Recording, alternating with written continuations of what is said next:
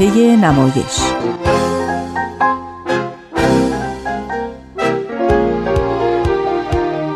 فصل دوم.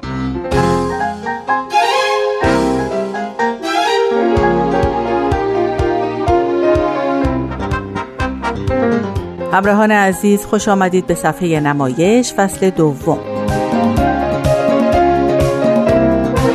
در این مجموعه با نمایشنامه نویسان خلاق و مبتکر ایران آشنا میشیم و در فصل دوم نمایشنامه نویسان دهه چهل و پنجاه خورشیدی رو خواهیم شناخت. امروز سرگذشت اولین بانوی نمایشنامه نویس ایرانی بانو فریده فرجام رو به پایان می‌بریم. او همچنین فیلمنامه نویس، کارگردان تئاتر سینما، شاعر و نویسنده کودک و نوجوان هم هست. در بخش دوم برنامه هم قسمت پایانی نمایشنامه عروس اثر خانم فرجام رو به شکل نمایش رادیویی خواهید شنید. دوستان من آزاده جاوید هستم. لطفا با صفحه نمایش دو همراه باشید.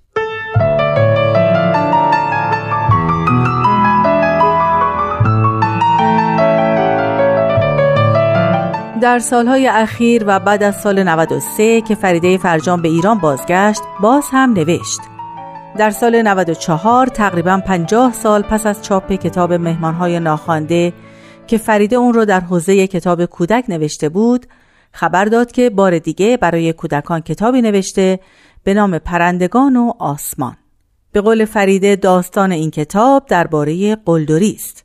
او میگه در مورد بعضی از بچه های قلدری که در مدرسه سر به سر دوستان خود می‌ذارن اسم و قیافه اونا رو مسخره و تحقیر می‌کنن حساسیت زیادی دارم من معتقدم بچه هایی که قلدری می‌کنن در واقع حوصلهشون سر میره و برای اینکه به اونا خوش بگذره کارهای خطرناک و هیجان آوری انجام میدن. ولی از طرف دیگه بچه های تحقیر شده به شدت دچار آسیب روحی میشن. قبلا روی پرنده هایی که در داستان آوردم مطالعه زیادی انجام دادم و در این کتاب که پنج سال روی اون کار کردم بچه های قلدر رو به دنیای پرندگان بردم. من امیدوارم که این کتاب باعث شه بچه هایی که اذیت میشن دلسرد نشن و بلافاصله به پدر، مادر و اولیای مدرسه خود اطلاع بدن تا با بچه های قلدر صحبت کنن. کانون پرورش فکری کودکان و نوجوانان می‌تونه با رویکرد روانشناسانه کتابهایی در رابطه با زندگی روزمره بچه ها مثل حسادت، آزار، ترس از شب یا صداهای ناشناس منتشر کنه. در سال 95 دو کتاب از فریده فرجام توسط انتشارات کانون پرورش فکری کودکان و نوجوانان مجددا منتشر شدند. گل بلور و خورشید و امون و روز که از نخستین کتابهای کانون بودند از آثار فاخر ادبیات کودک محسوب میشن و همچنان مخاطبان کودک رو به خود جذب می‌کنند. این دو کتاب در مورد ویژگی های بومی، سنتی و اقلیمی ایران هستند و دوستی و صلح رو آموزش میدن.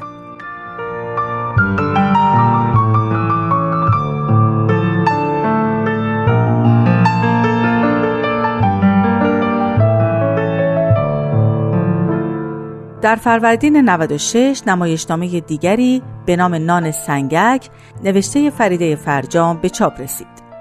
همینطور در اول فروردین 97 نمایشنامه سیندخت اثر او روانه بازار شد. این نمایشنامه بر اساس یکی از داستانهای شاهنامه نوشته شده. سیندخت مادر روداب است. در این مورد فرجام چنین گفته وقتی به ایران اومدم دیدم که بچه ها با تکیه بر متون شاهنامه کارهای بسیار زیبایی خلق کردند. این کار فرهنگی روی من تاثیر بسزایی داشت. از خودم خجالت کشیدم که به این سن رسیدم و هیچ کاری در این زمینه انجام ندادم. با اینکه در زمان جوانی در دانشکده کتاب شاهنامه خونده بودم و پدرم هم وقتی به هلند می آمد شاهنامه می خواندیم و برای خواهرم به سبک شاهنامه شعر می گفتیم شروع به خواندن شاهنامه کردم و بانوی را با نام سیندخت مادر رودابه کشف کردم. از نظر من سیندخت بزرگترین زن شاهنامه است. به نوعی عاشق این شخصیت و عاشق فردوسی شدم.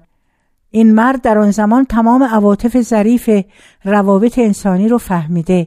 در اون زمان اون هم یک زنی در چنین فرهنگی در کابل وقتی متوجه میشه که دخترش عاشق زاله عشق او رو می‌فهمه و مقابل همسرش میسته و از این رابطه دفاع می‌کنه. مهراب کابلی میگه که او رو خواهد کشت. پادشاه ایران دستور میده پدر زال خانواده دختر رو بکشه و کابل رو با خاک یکسان کنه. سیندخت میره باسام سخن میگه و صلح برقرار میشه. این داستان در دفاع از ازدواج یک تازی با یک ایرانی است و نشون میده که فردوسی نجات پرست نیست در اسفند 93 هم داستانی از فریده فرجام چاپ شد به نام کالبد شکافی یک سوال که در ماه می سال 2015 در فرهنگ سرای شرکت کتاب لس آنجلس اون را برای حاضران خوند. این داستان در نوروز سال 94 در همشهری داستان به چاپ رسید. اون مجموعه اشعارش رو منتشر کرده به نام از شکوفه تا گیلاس. از دیگر داستانهای فرجام میشه از همسایه آخر راهرو و تخت دو نفره هم نام برد.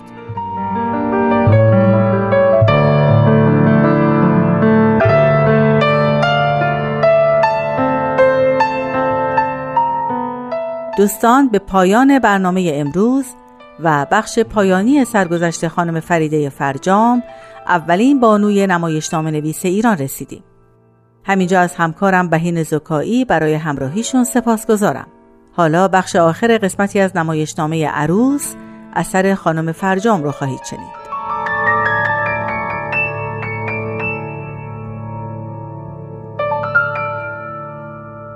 امیدوارم موفق بشید تا آثار فریده فرجام رو مطالعه کنید.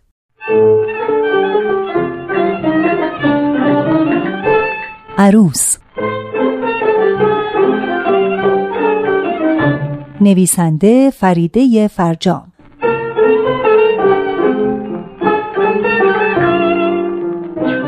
کاری از واحد نمایش رادیو پیام دوست.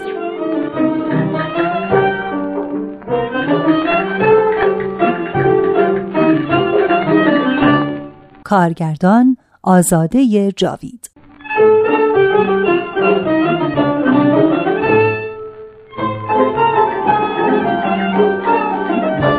بخش دوم.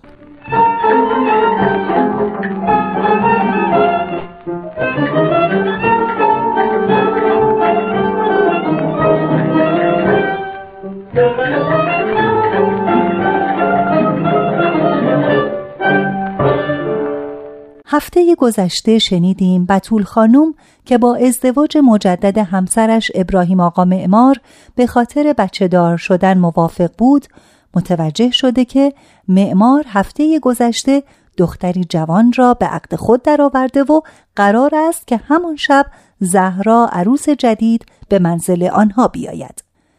طبقکش ها وسایل نوع عروس را آوردند و زن صاحب خانه زهرا برای چیدن وسایل به آنجا آمده است.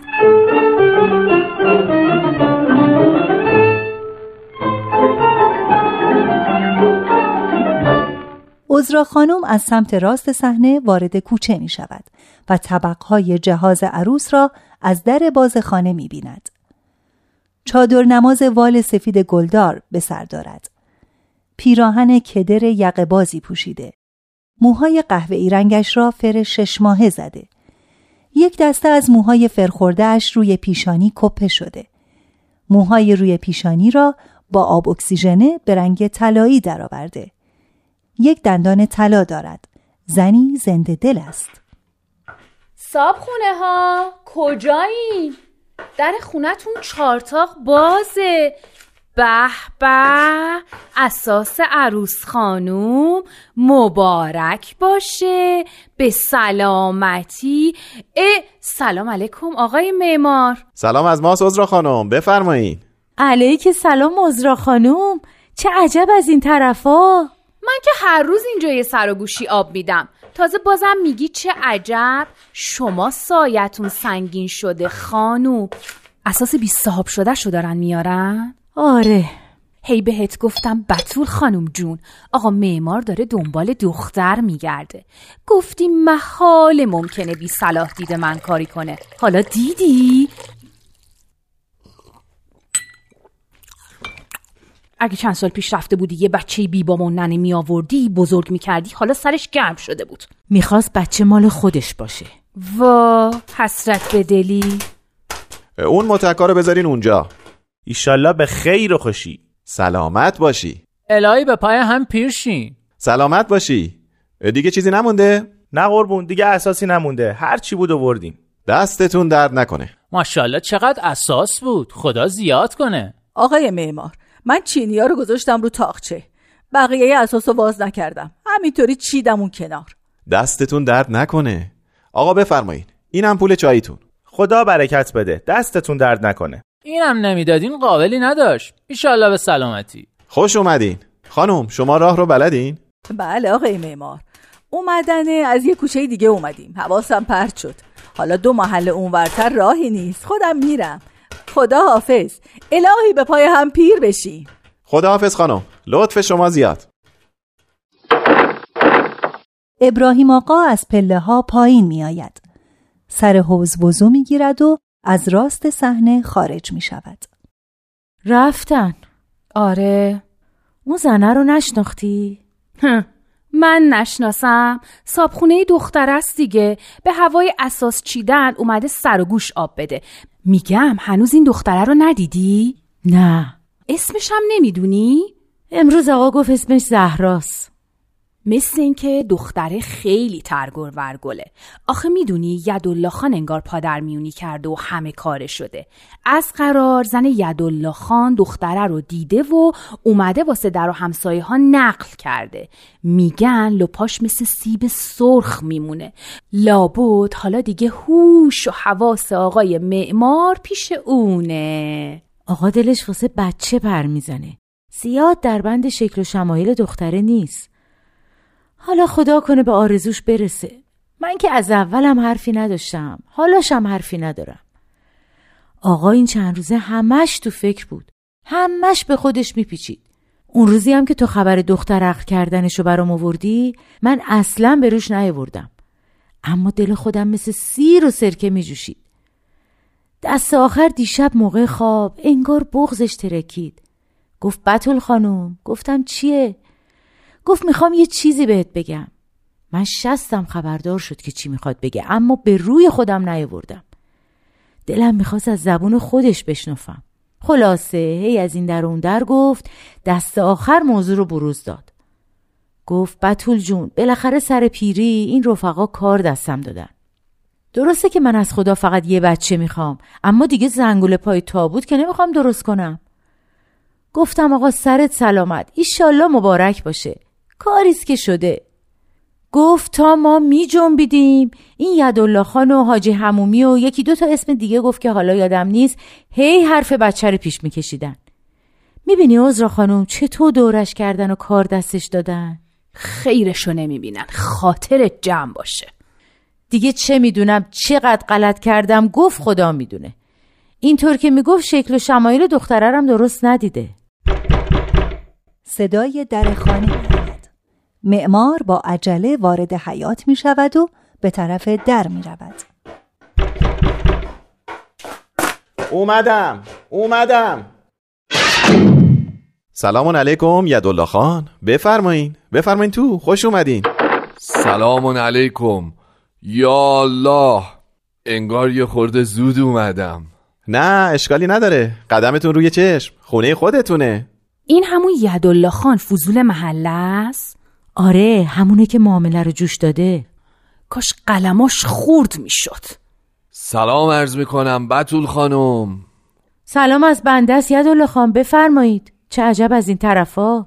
چه کار کنیم خانم؟ دیگه بعد از یه عمر دوستی روی آقای معمار رو که نمی‌تونم زمین بندازم. آخه امان از پیری و دردای جور و جورش. این پادرد زلم کرده. چرا روی پله میشینی یدالله خان؟ بفرما بریم تو اتاق. نه نه نه همینجا خوبه. بشینم رو زمین بدتر پام خشک میشه. بتول خانم چای تازه دمه؟ الان دم می‌کشه آقا. چیز عجیبیه. هر وقت میام خونه شما انگار آب از آب تکون نخورده. یه عمر این شمدونیا همون جایی که بودن هستن. همه جا شسته و رفته و منظمه. ماشالله بتول خانم در کدبانویی که آقای یدالله خان سلام عرض کردم. اه، عذرا خانم شما هم اینجا تشریف دارین؟ ساب تشریف باشین در خدمتتون هستم. سلامت باشین. آقا با عروستون چطورین؟ والا چه عرض کنم اجالتا که هر روز توی اتاق میشینه و دست به سیاسفید نمی‌زنه. ایال بنده سر پیری باید یه تنه کارای خونه رو بگردونه. حقشه. خب خان بزرگ خودش رو سبک می‌کنه. باید بشینه عروس چشش کورشه همه کارا رو بکنه. بالاخره اون جوونتر و تازه نفستره. حقش بود از اول باهاش شرط و پیمون می‌کردی یدالله خان. حالا هم دیر نشده جونم. کم کم حالیش می‌کنم. زنا از حرف حساب که همچین پوسکنده بهشون بگی خوششون نمیاد. باید حرف حساب و یواش یواش به گوششون خوند ها آقا معمار. غیر اینه که میگم. چه عرض کنم؟ خب انشالله که این دختره قدمش خوبه. خونه نارمک و میفروشی و اوزات روبرا میشه. شیطونه میگه پاشم برم بزنم تو سرش. خدا زدتش. به جون خودت قدم بچه زندگی آدم و زیر و رو می‌کنه. به آدم دلگرمی میده. ایشالله همین روزا تو هم از این دلمردگی در میای. دیدم پسرای خودش همه چقدر خوش قدم بودن. باباشونو به اسم و رسم رسوندن. خب آقای معمار هوا داره کم کم تاریک میشه. پاشیم بریم منتظرن. حالا همچی دیرم نشده. من که عجله ای ندارم. مرد حسابی من باید سر شب خونه باشم. ما بچه پنجاه سال پیشیم. چه دخلی به شماها داریم. خوش به حال زنش. پاشو را بیفت. دست و پنجتون درد نکنه بتول خانوم. به امون خدا. سایتون کم نشه. همیشه از این کارا بکنین آقای معمار اساس عروس خانوم رو اووردن دیگه. بله؟ بعد از ظهری آوردن.